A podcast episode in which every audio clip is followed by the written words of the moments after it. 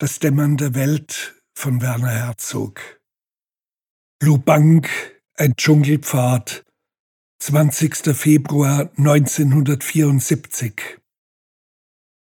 Die Nacht wälzt sich in Fieberträumen und schon beim Erwachen wie ein kaltes Frösteln ist die Landschaft ein zum Tag verwandelter, statisch knisternder Traum, der nicht vergehen will, zuckend, wie schlecht verkabelte Neonröhren zucken.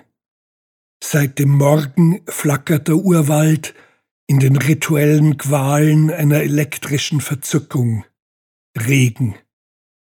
Das Gewitter ist so weit entfernt, dass der Donner nicht zu hören ist. Ist es ein Traum? Ist es ein Traum? Ein breiter Pfad, links und rechts, dichtes Unterholz, faulende Blätter auf dem Boden, das Laub tropft. Der Dschungel verharrt in Starre, in geduldiger Demut, bis das Hochamt des Regens zu Ende zelebriert ist. Dann dieses, als wäre ich selbst dort, der Lärm von wirren Stimmen aus der Ferne, freudige Rufe kommen näher, aus dem unbestimmten Dampf des Dschungels nimmt ein Körper Gestalt an.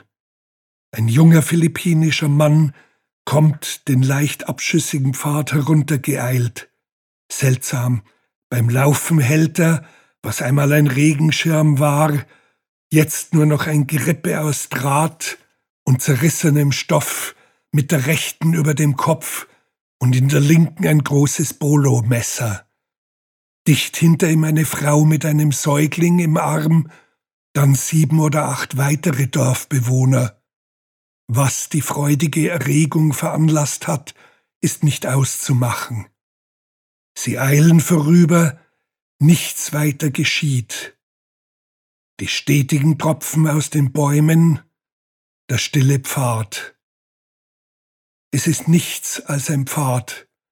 Und dann, auf seiner rechten Seite, direkt vor mir, bewegen sich einige der faulenden Blätter am Boden.